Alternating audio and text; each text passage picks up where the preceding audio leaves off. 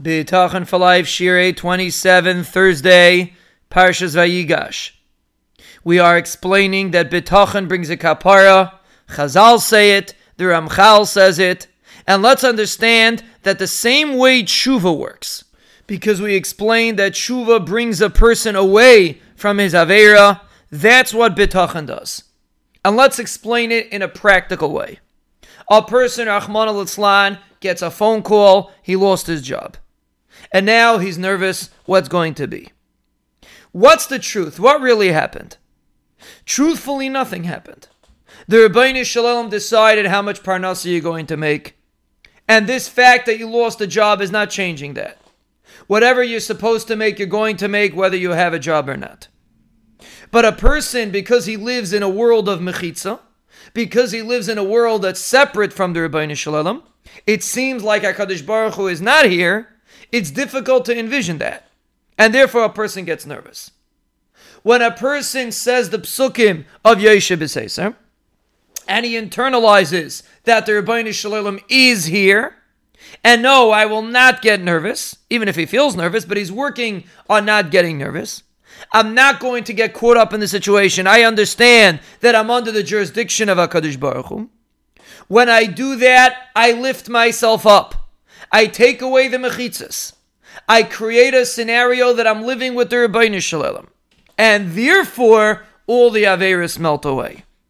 That is precisely how Bitachon gets rid of a person's Averis. It does the same thing as tshuva. Just like when a person has charata and a person makes a Kabbalah, he says vidui. What he's doing is cleaning out the Avera cleaning out the murkiness, cleaning out the cloudiness, making it very clear that the Ribbono Shel Olam is here and I'm doing his Ratzon. And yes, I fell in because I got convinced that I could gain something by doing the Aver, whether it's a pleasure, whether it's a monetary gain, a societal gain, whatever the gain is. But it was a Hester Panim. There was some sort of mechitza here that fooled me. But when I have charata and I make a Kabbalah, I'm coming back to the clarity of the Ribbono Shel Olam. That's how tshuva works. Bitachon does the same thing. I'm struggling with something, someone told me something that by nature should get me nervous.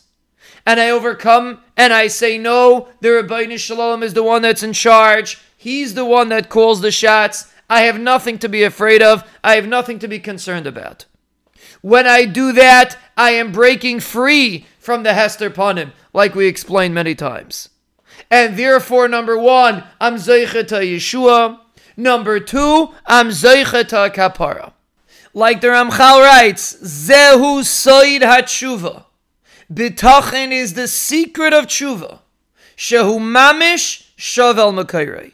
He comes back to his source. He recognizes that the source of everything he has is the Ribbono Shel Olam.